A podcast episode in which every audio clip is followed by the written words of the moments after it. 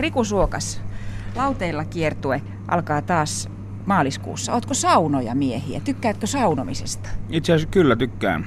Mulla ei ole siis tällä hetkellä itsellä omassa asunnossa saunaa, mutta tykkään siitä kyllä tosi paljon, että, että se oli niin kuin iso päätös, että kun mä ostin tuon kämpän, missä mä asun Tampereella, kun siinä ei ollut saunaa, että otanko vai en. Mutta kyllä on, kova mies sauno. Sä teet aika paljon stand-up-huumoria miesten ja naisten e- eroavaisuuksista ja yhtäläisyyksistä. Voiko suomalaisesta miehestä puhua ilman saunomista? Voi totta kai. Että, joo, ja näistä, niistähän mä teen, että se on, se on hyvä aihe, miesten ja naisten erot. Että kaikki tollanen yleensäkin stand-upissa, mikä on tunnistettavaa ja johon ihmiset saa, pystyy samaistumaan, niin se on, se on aina hyvä. Et sen takia aina kun väitetään, että suomalaiset nauraa vaan viinalle ja vaan seksille ja tällaista, mutta niin nauraa kaikki muutkin, koska ne on, ne on niin elämän ilmiöitä, jotka, joihin pääsee kiinni. Mutta suomalainen mies ja saunominen, niin joo, toi lauteella kiertuen nimi tulee itse asiassa siitä, että me ajateltiin, että kun se on vähän, se on jossain slangissa puhutaan, että mennään, mennään lauteille ja näin, mutta se on myös siis tällainen toinen, toinen ajatus, että saunassa kaikki tavallaan on rehellisiä ja ei ole vaikea piilotella mitään ja muuta, niin mekin haluttiin olla sitten kiertueella rehellisiä puhua asioista suoraan. Niin se on oikeastaan, siellä on niin nämä kaksi asiaa, jotka siellä on takana. Mies ja sauna, niin entäs sitten onko suomalainen ja nainen ja sauna yhtään niin hauska yhdistelmä kuin te miehet ja sauna? No mä tiedän, onko, mun mielestä siis yleensäkin, jos ajatellaan sitä, että, että lähdetään puhuun, tai jos puhuisin kuin miesten ja naisten rooleista, niin kyllähän se on niin, että sit mitä niin kuin epätodennäköisempään tilanteeseen saisi ajat, ajattua niin kuin miehen tai naisen, niin siinä on heti, se on heti mielenkiintoisempi, että jos on esimerkiksi mm, ää, naispuolinen, en mä tiedä, mikä voisi olla perusmiehinen ammatti, sähköasentaja. Tai niin kuin mä kysyin, mulla oli Sikahauska niminen juttu tuolla komediateatterista. Mä kysyin naisilta, että onko jollain naisella hyvin epänaisellisia ammatteja, niin kyllä sieltä tuli kaikkea, että mä oon, mä oon, far, mä oon maajussi ja siis tällaista, että se on heti, siinä on mielenkiintoisempaa ehkä se, tai joku mies naisellisessa ammatissa, mikä nyt voisi olla sairaanhoitaja, ei, ei nyt sen perusnaisellinen ammatti ole, mutta siinä on heti mielenkiintoa ja ristiriitaa, niin kyllä se, mutta en mä tiedä, onko naisissa ja saunassa ja saunassa ja miehessä mitään ristiriitaa sinänsä, että niin se huumori niin, tulee jostain Se muusta. tulee ihan muualta, että me niin lauteilla tuohon kiertueeseen etittiin huumoria siitä, että me oltiin lauteilla, mutta meillä oli puvu päällä. Että siis niin kuin haetaan sitä jonkinlaista ristiriitaa siihen.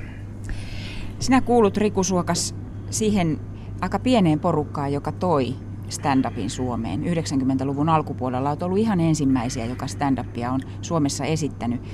Pidit välillä aika pitkän tauon oikeastaan, mm. että et esittänyt, esittänyt paljon stand-upia tuossa, koska teit kerran teatterijohtajan mm. töitä pitkään. Joo. Onko suomalainen stand-up-ilmasto muuttunut paljon siitä 90-luvun puolivälistä? On. Mä oon nyt tehnyt stand-upia siis mitä 21 vuotta itse asiassa tänä vuonna tulee täyteen, niin kyllä se on muuttunut. Että sit se, on, se ei ole enää marginaalilaji, vaan se on ihan tämmöistä kulttuurivaltavirtaa, että sen näkee jo siitä ihan missä paikoissa sitä esitetään. Eli isot areenat, Hedbergit oli Hartwall Areenalla. Stand-up-kiertueet, meilläkin kiertueet menee niin kuin myös isoissa paikoissa, mitkä vetää yli 700. Nyt siitä varmaan mitä tapahtuu on se, että stand-up se on alkanut tapahtuunkin jo vähän, että se alkaa genreytyä pikkasen, siis lajin sisällä. Mm. Ihan samalla lailla kuin musiikista on alalajeja, on klassista musiikkia, on rockia, on räppiä. Samalla lailla stand-up genreytyy sillä tavalla, että tulee niin kuin yhteiskunnallisempaa, tulee kantaanottavampaa, tulee sitten ihan puhdasta hömppää. Niin kuin, se, niin kuin, jokainen se alkaa näyttää niin kuin enemmän ja enemmän siltä, että minkälaiselta sen esittäjäkin näyttää. Ja sillä se pitää ollakin. Mun mielestä se pitää olla. Et olisi, olisi aika tylsä maailma, hei, jos, jos kaikki taiteilijat, kuvataiteilijat tekis vaan niin päättäisi yhtäkkiä, että hei nyt, ollaan, nyt tehdään kaikki impressionismia. Et unohtakaa surrealismi, unohtakaa kubismi, unohtakaa realismi, naivismi. Tehdään vaan tätä. Mm. Niin eihän sillä eihän sama asia, jos vaan lehdistö aika usein vertaa niin kuin sanoo, että kun pitäisi olla yhteiskunnallisempaa. No niin, ehkä pitäisi, mutta, mutta kaikkea tarvitaan. Mä oon sitä mieltä. No sinä teet myös sellaista stand-upia, joka hyvin korostuneesti, tai katsojasta tuntuu siltä, että hyvin korostuneesti teet sitä omasta itsestäsi. Voiko sitä tehdä kenestäkään muusta kuin itsestään? Totta kai voi niin asioita ja ilmiöitä voi käsitellä, mutta aina stand-upin yksi lähtökohta on se, että siinä on oma henkilökohtainen että se on niin kuin aina minä muodossa. Että se, niin kuin mikä se erottaa esimerkiksi vitseistä on, että vitsithän on aina kolmannes persoonassa. Että, et suomalainen, ruotsalainen, norjalainen tai pikkukalle. Mutta stand-upissa lähtökohta on aina niin kuin minä, että mitä mulle. Ja, ja ihmiset haluaa sitä, ihmiset odottaakin, että haluaa niin kuin katsoa maailmaa hetken ajan sen koomikon silmien kautta. Ja totta kai mä käytän, käytän itseäni paljon. Puhun tällä hetkellä nyt u, uusi matsku, mitä mä oon kirjoittanut, on keski-ikäistymisestä, siitä, että mä oon ollut liian pitkään nyt sinkkuna, että mä haluaisin ihmissuhteen, mutta että naiset pelottaa mua ja, ja, ja, siis, ja, ja tällaista, tällaista, niin ja puhun siitä, että kun mä oon jättänyt teatterijohtajan hommat ja on freelancer, niin se on vähän, onkohan se nyt Jussi Parviani, joka joskus heitti tällaisen aikaa aikaa sitten silloin, kun hän vielä oli näytelmäkirjailija, niin tota, hän sanoi näin, että huonot kirjoittajat kirjoittaa jostain aiheesta hyvät itsestään. Eli tota, kyllä se vähän niin on, että kyllä siinä pitää olla stand-upissa varsinkin, pitää olla niin se henkilökohtainen elämä siellä mukana ja takana ja ne kokemukset ja mielipiteet ja tunteet, niin silloin siitä tulee kiinnostavaa. Riku Suokas tuosta stand-upista vielä. Miksei roustaaminen uppoo esimerkiksi meikäläiseen, keski-ikäiseen, totiseen naiseen? Mitä rousteja sä oot nähnyt? En montaa, mutta mikä siinä on, että se pelottaa? Suomessa on tehty tosi vähän. Sitä se on nuoriso on yksi näitä, kun me puhuttiin, että stand-up genreytyy, niin tämä on yksi genre. Mä itse mä oon tehnyt kaksi. Mut, mut roustattiin Hämeenlinnassa kolme-neljä vuotta sitten ja sitten mä olin mukana Porin ässiä roustaamassa ja se on vähän voi olla kulttuuriero, että sehän on niinku roustaamisessahan niinku, tavallaan se on käänteinen kunnianosoitus, että, että sä niinku haukut kavereita, mutta sä teet sitä vaan, jos sä tykkäät siitä, niinku niistä, että siis niin kuin sanotaan, we only roast who we love niin kuin on, jenkit sanoo paljon, että tota, kuitenkin esimerkiksi meillä on tämä yksi rousti tulos keväällä, niin mä oon alkanut kirjoittaa sitä jo kuukausi sitten. Et mä kirjoitan sitä puoli vuotta. Ja mä uhraan aikaa, mä mietin niitä ihmisiä, mä tutkin heidän elämäänsä, mä yritän niin kuin löytää sieltä, sieltä tota, kun se rousta, rousta, tässähän roustataan kaikkia, jotka ovat siinä lavalla, ei pelkästään sitä yhtä ihmistä, vaan jos meillä on kuusi koomikkoa, niin mä kirjoitan kaikista kuudesta ja kaikki kuusi kirjoittaa kaikista kuudesta. Ja se on mun mielestä se on hienoa, niin kun kaverit näkee vaivaa. Ja se on totta kai, siis pitää kestää se mitä sieltä tulee, mitä, mitä todempaa, niin sen, sen enemmän se sattuu, mutta toisaalta pitää pystyä nauraa itselleen. Totta kai se pelottaa ihmisiä varmasti, koska kuka nyt, kenen mieli, niin kuin ajatus siitä, että hauskasta illasta Mitä jos otetaan tota, kuusi, seitsemän tyyppiä, jotka vaan haukkuu mua. Mutta se on, niin, on, ne silti, on ne silti hauskoja, koska se, se on, ne on vain juttuja, sanoja, ei nää, ei nää. Vaikka mä sanoisin tässä radiossa mitä, niin en mä usko, että tämä hirveästi niin ketään oikeasti fyysisesti satuttaa. No stand-up on ilmeisesti näin ammatillisesti se sun suurin, kaikkein suurin intohimo. Oot näyttelijä, ohjaaja, käsikirjoittaja. Juuri äsken sanoit, että teatterijohtajan hommatkin on jäänyt taakse, ne on ainakin toistaiseksi mm. nähty. Mm, mikä stand-upissa sitten nimenomaan se on, joka koukuttaa? Koska luulisin, että kyllä nämä kaikki muutkin taiteilija-ammatit, joita sulla on, vois koukuttaa. Kyllähän ne kaikki koukuttaakin, kun mä rakastan ohja- ohjaamista, mä rakastan kirjoittamista ja, ja näyttelemistä, mutta stand-upissa ehkä yhdistyy kaikki nämä, niin se on siitä hyvä, että mä kirjoitan itse, mä ohjaan itse ja näyttelen itse sen jutun. Kyllä sen se tällainen armottomuus ja raakuus, tai siis ei raakuus sinänsä, mutta no on kyllä siis, on se raakapeli siinä mielessä, että jos et sä saa ihmisiä nauraa, niin sä et ole onnistunut. Hyvin Tosi usein. pelottavaa. Se on niin kuin, niin vaikka sanotaan, että okei, kyllä ne kuunteli, mutta kun, mut kun, mut kun. Tämä on kuitenkin, sen lajin nimi on stand-up väliviiva komiikka, niin kyllä, kyllä siellä, niin kuin siellä täällä vitsejä voi olla, tai pitäisi olla. Äh, joo, siis siinä, siinä on se silloin kun se keikka menee hyvin, se on ihan valtava hieno tunne. Siitä, mä en mistään muusta ei saa semmoisia kiksejä. Et, että kun se menee, kun sä tiedät, että tästä, tää on, it's all me. Tämä on vain mun ansiota. Siis niin kuin, että mä oon py, pystynyt tähän. Mä oon kirjoittanut tai itse, mä oon ideoinut, miettinyt itse. Ja totta kai siis niin kuin toinen, jota pitää aina kiittää samassa yhteydessä on yleisö, mutta, mutta sitten jos se keikka menee huonosti, niin sit, ja se on, se on karmeeta. Se on siis, ei, niitä onneksi niin tosi, tosi, kop, kop, kop, tosi harvoin tapahtuu, mutta varsinkin nyt viime vuosina on tapahtunut tosi, tosi harvoin, mutta alussa niin käy koko ajan, kävi, tai siis niin kuin hyvin usein. Että tota, se on se ehkä, mikä siinä kiehtoo, se, niin kuin, miten nuo jääkiekkoilijat sanoo, kun ne on noissa finaalipeleissä, mitalipeleissä, että ero taivaan ja helvetin välillä on, niin kuin, se on niin kuin valtava, että se voi mennä kummin päin vaan, niin kyllä se riskinottomua kiehtoa. Mutta se oli toisaalta sama asia, mikä teatterijohtamisessa kiehtoi, se, että, että pystyi niinku lottoomaan tavallaan, koska sitähän se teatterin johtaminen on, että yrittää arvailla, mistä yleisö voisi pitää ja sitten sen jälkeen selittää teatterin hallitukselle, että miksi oli väärässä. Jollakin tavalla energia ja energisyys ja Riku Suokas kuuluu yhteen. Nyt olet jättänyt teatterijohtajan työt, enkä voi ajatella, että sä olisit niitä ihmisiä, joka sanoo, että elän nyt slow lifea, leppoistan elämääni. Vai oliko se se syy? Kyllä se alun perin oli se syy vähän, että olisi, olisi vähän niin kuin, jos Ilari Johansson sattuu olemaan kuulolla, niin olisin downshiftannut. Tämä on yksi Ilari rutiini, mutta tota, ei siitä mitään tullut. Mä teen nyt enemmän töitä kuin varmaan koskaan. Mut, mutta se ei niin kuin, että siinä mielessä meni vähän mettään toi ajatus, mutta, mutta mutta siis toisaalta nyt, nyt nämä työt on vähän erilaisia, että vaikka nytkin on niin kuin lennos koko ajan menossa, mutta nyt on vähän, pystyy kuitenkin pikkasen eri lailla valitsemaan niitä hommia. Ja mä oon jopa pikkuhiljaa, tosi tosi tosi pikkuhiljaa kylläkin oppinut sanoon ei. Ja sitten ihan vähän aikaa sitten sulta on tullut ensi-iltaan näytelmä. Joo. Tampereen työväenteatteri. Kyllä. Joo, Mauno Pepponen, Elämä, kuolema ja comeback-niminen teos, joka on näyttelijä Jari Aholan hahmon, joka hän esitti Mauno Pepponen hahmoa tuossa vuonna 1985 musikaalissa ja sen eri versioissa, niin hänelle tehtiin solo show. Se Mauno oli kauhean suosittu hahmo ja sille alkoi, mikä on niin kuin kummallista, että teatterikappaleen hahmolle alkaa niin kuin kerät, on siis fanklubia ja on niin kuin iso seura, joukko seuraa ihmisiä.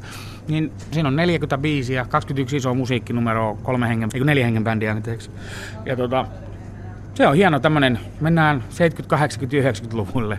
Se oli otettu todella, tai se vastaanotto oli todella, todella hyvä. Että se oli hienoa, että se meni niin, koska tuommoisessa kun tehdään me tehtiin jo yksi jatko-osa, kolme eri iteraatioa tuosta musikaalista, leffa, peli, mitä kaikkea ollaan sitä tehty, niin tota, olisi voinut olla, että ihmiset ei ota sitä vastaan, että ne vähän ajattelee, että eikö tämä ole rahastusta, mutta Jari tekee sen niin hyvin ja, ja se on onnistuttu pitämään samanlaisen samanlaisesta vilpittömyyden ja naivis, naivista ää, niin kuin hengestä kiinni siinä kuin noissa muissakin alkuperäistuotannoissa, musikaaleissa, niin, niin se, oli, se oli kyllä kiva, että se onnistui hyvin.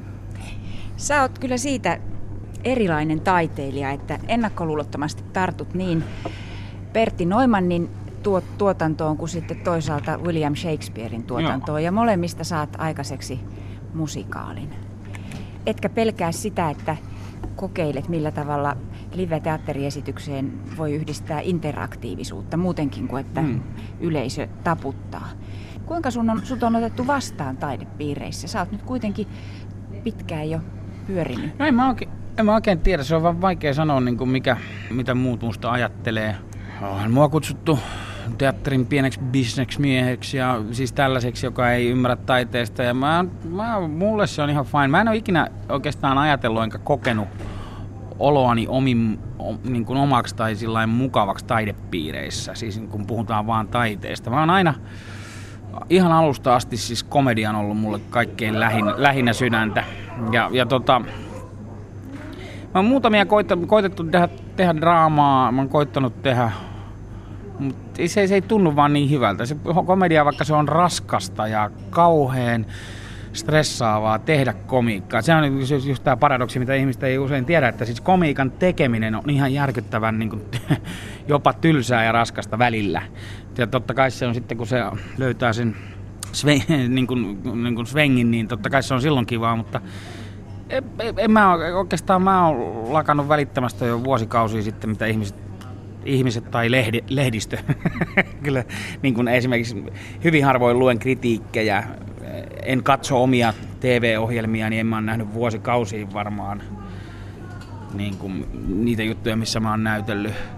Mä vaan teen sitä, mikä nyt tällä hetkellä niin kuin yritän sillä hedonistisesti tehdä sitä, mikä tuntuu hyvältä ja mistä mä itse nautin. Ja, ja tota, toivon, että sitten joku nauttii myös sen katsomisesta. Jotenkin tuntuu, kun ajattelee sinun työuraasi, niin sä oot pikakelauksella – eteenpäin, forwardia painain, mennyt aika lailla, alkaen nyt vaikka siitä, että hyvin nuorena valmistuit mm. teatterikoulusta ja sitten Tampereen mm. näyttelijätyölaitokselta.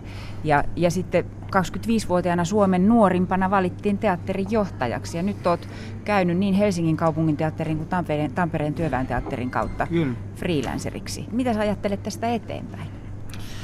Elokuvia.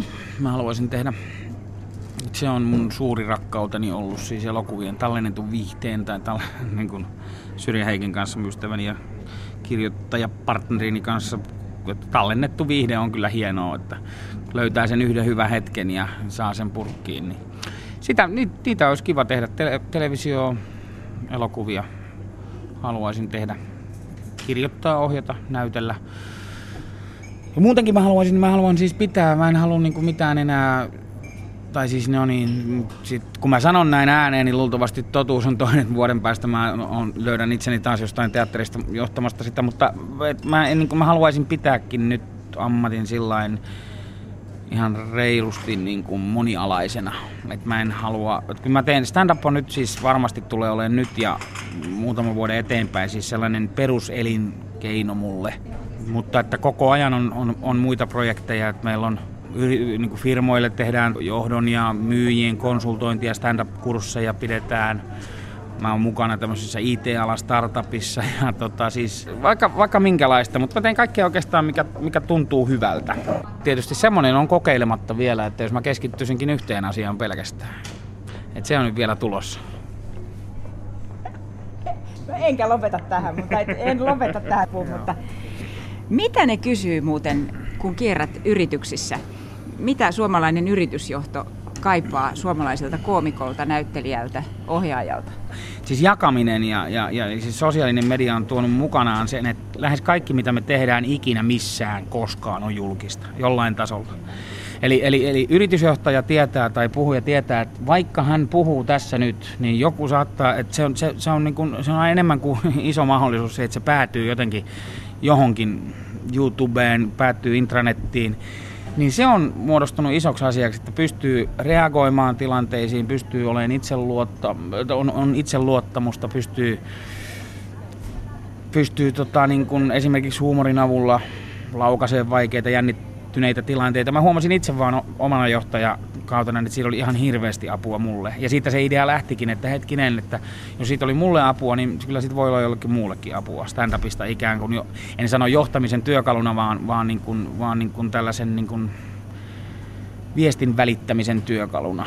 Että, et, miten siitä voisi olla haittaa, jos sä, jos sä yhtäkkiä saatkin työkaluja, että kuinka tehdä esimerkiksi myyntipuheesta hauska tai puheesta saa mielenkiintoisen, miten saa ihmisen kuuntelee, miten sä pystyt reagoimaan johonkin yllättävään, niin totta kai siitä on apua. Varsinkin ja tämä meidän aika, joka on niin jakavaa, niin kuin kaikki jaetaan. Tuntuu, että se on niin kuin englanninkielen suosituin verbi tällä hetkellä, share. Niin siitä mä uskon, että, että ollaan kiinnostuneita. Mitä tapahtuu silloin, Riku Suokas, kun sä jännität? Ihan varmaan samoja asioita kuin muillekin, kun mä jännitän. Puls... No kyllä mä jännitän joo. Kyllä mulla siis, sit kun mä oikeasti jotain jännitän, mitähän mä jännitin viimeksi tosi paljon. Uh, oisko on jotain benjihyppyä tai jotain varmaan. On oikeasti, oikeasti jännitin ei vaan syöpätuloksia mä jännitin. Että ne oli, siinä oli jännä, jännä hetki niin kuin sellaisia, että, niin kuin, että onko mulla syöpää, eikö mulla syöpää, eikä ollut ja se oli hyvä niin, mutta että tällaisia, se ihan samalla lailla jännittää niin kuin, pulssi nousee, kädet hikoilee, jalat tutisee, ei pysty keskittyyn. Mutta sen, senkin, senkin on oppinut niin kuin tavallaan kyllä joskus esiintymistilanteessa vieläkin, mutta se on semmoista hyvää jännitystä. Se on semmoista, joka, joka saa niin kuin skarpiksi, vaistot herää. Se on niin kuin, mun mielestä se pitää, se kuuluu asiaan, semmoinen pieni jännitys. Se kuuluu, koska sä niin kuin valmistat itseäsi sillä. Tämä on mielenkiinto- tosi mielenkiintoinen asia, siis on, on tämä fight or flight-refleksi, että niin kuin joko sä juokset pakoon tai, tai taistelet, jos tulee yllättävä tilanne, niin mä uskon, että tuo hermostuminen jännittyneisyys niin kuin valmistaa siihen, että, että sä sit niin kuin pystyt, pystyt reagoimaan, sä oot valmis sun äly toimii, kroppa toimii, tällaisia asioita. Ne on niin kuin aika jänniä vaistovaraisia asioita, mutta totta kai kyllä sitä jännittää, mutta sen on oppinut ainakin esiintymistilanteissa peittämään, eikä se jännitys enää, kun se on niin tuttua jo. Tuntematonhan jännittää. Et, et, tota, muistan, kun mä, mä sukellan paljon, siis mä tykkään, se on mun lempiharrastus, niin ensimmäisiä yösukelluksia muutama vuosi sitten, niin jännitti, koska siis se oli se tuntematon, vaikka se on niin tuttu elementti vesi ja näin, mutta sitten se mustuus se, tai pimeys, kaikki tämä, niin se jännittää. Mutta sitten kun sitä teki kolme neljä kertaa, niin ne, siihen tottu. No onko siinä sukeltamisessa, se on ainakin sellainen hiljainen elementti. No, Siellä no. ei kuulu ääniä ja yleensä sun elämääsi kuuluu paljon ääniä. Joo, kyllä se, kyllä se on, niin kuin, se on sellaisia niin kuin hienoja, hienoa vastapainoa se on kyllä, koska ei pysty puhumaan. Se on yleensä tunnin kerrallaan. Veneeltä sukeltaa, niin se on yleensä neljä sukellusta päivässä. No mahtavaa on semmoisia neljän viiden päivän reissut. Neli, herätään 6.30 aamulla ja sukelletaan, syödään, nukutaan, sukelletaan, syödään, nukutaan. Sillä se menee niin neljä, neljä vuorokautta. Kyllä se on hyvää vastapainoa. Et samaa mä haen oikeastaan, mä kävelen paljon metsässä, teen metsälenkkejä. Ei ole enää koiria, ne kuoli tosi useita vuosia sitten, mutta että niiden kanssa tuli käveltyä paljon. Sama tykkään golfata, metsästää. Ne on kaikki sellaisia hiljaisia harrastuksia aika paljon. Et totta kai sitä etsii vastapainoa sille maailman melulle. Mitä sitten, jos kohtaat vastoinkäymisiä? Saatko niistä voimaa vai onko sun vaikea päästä eteenpäin? Minkälainen mies oot? Ei, niitä ei ainakaan voi. Jos mä jotain äidiltäni on oppinut, niin tota, niitä ei ainakaan voi väistää, että niiden, niiden niin kuin läpi pitää mennä. Että se, se ei auta. Kyllä mä niin kuin näen ja koen itseni myös sellaisena, sellaisena henkilönä, joka, joka siis niin kuin ottaa ne niin kuin suoraan vastaan ja, ja niin kuin, ei pakoile, vaan niin kuin mä käyn, että okei, tämä on tällainen tilanne, katsotaan miten tästä selvitään. Mä oon, mä oon, no, miehenä mä oon muutenkin ratkaisukeskeinen, mutta mä oon varmaan, siis niin kuin, mä oon ehkä yksi ratkaisukeskeisimpiä yksilöitä, jota, jota mä tiedän. Et, et, tota, ne on, niin kuin siis, ne on siis hauskoja hetkiä, kun tulee sellaisia, että jos on oikeasti todella ongelma tai sellainen vaikea tilanne. Sukellukseen mulle tulee tämmöinen, mä olin Meksikossa, mä en tiedä kiinnostaako kuulijoita nämä sukellustarinat, mutta mä haluan kertoa, että tämä on hieno. Niin mä, me oltiin luolasukelluksella, tai siis oltiin Senoteissa, eli Maijojen uhrauskaivoissa, jotka on niin kuin Jukatanin niemimaalla ja se Jukatanin niemimaa on kuin sveitsiläistä juustoa, siellä kilometrejä, satojakin kilometrejä pitkiä luolastoja. Mutta nämä senotet, niin on sellaisia, että niistä yleensä pääsee ulos ja avovesi näkyy, ei kaikista kohdissa, mutta ne on sellaisia makean ja suolaisen veden sekoituksia yleensä, että pintavesi ja, pohjavesi sekoittuu ja joskus merivesi, kun se Jukatan on tällainen. Eksyttiin luolaan, semmoinen meksikolainen opas meni ensin ja mä olin jonon viimeinen ja mun edessä olevat kaverit tota, niin kun nosti sitä pöl, tota, pölyä sieltä luolan pohjalta, ne nousi ylös ja ei nähnyt mitään ja mä eksyin muista koitin vaan pääni päälle, siellä on kiveä, sivulla kiveä, edessä kiveä, takana kiveä ja mä en nähnyt, mihin, en siis, en niinku kymmentä senttiä, esimerkiksi sukelluskelloa en nähnyt, en nähnyt onko tota, ilmaa jäljellä, mutta mä tiesin, että me ollaan aika matalalla, neljässä, viidessä metrissä ainoastaan.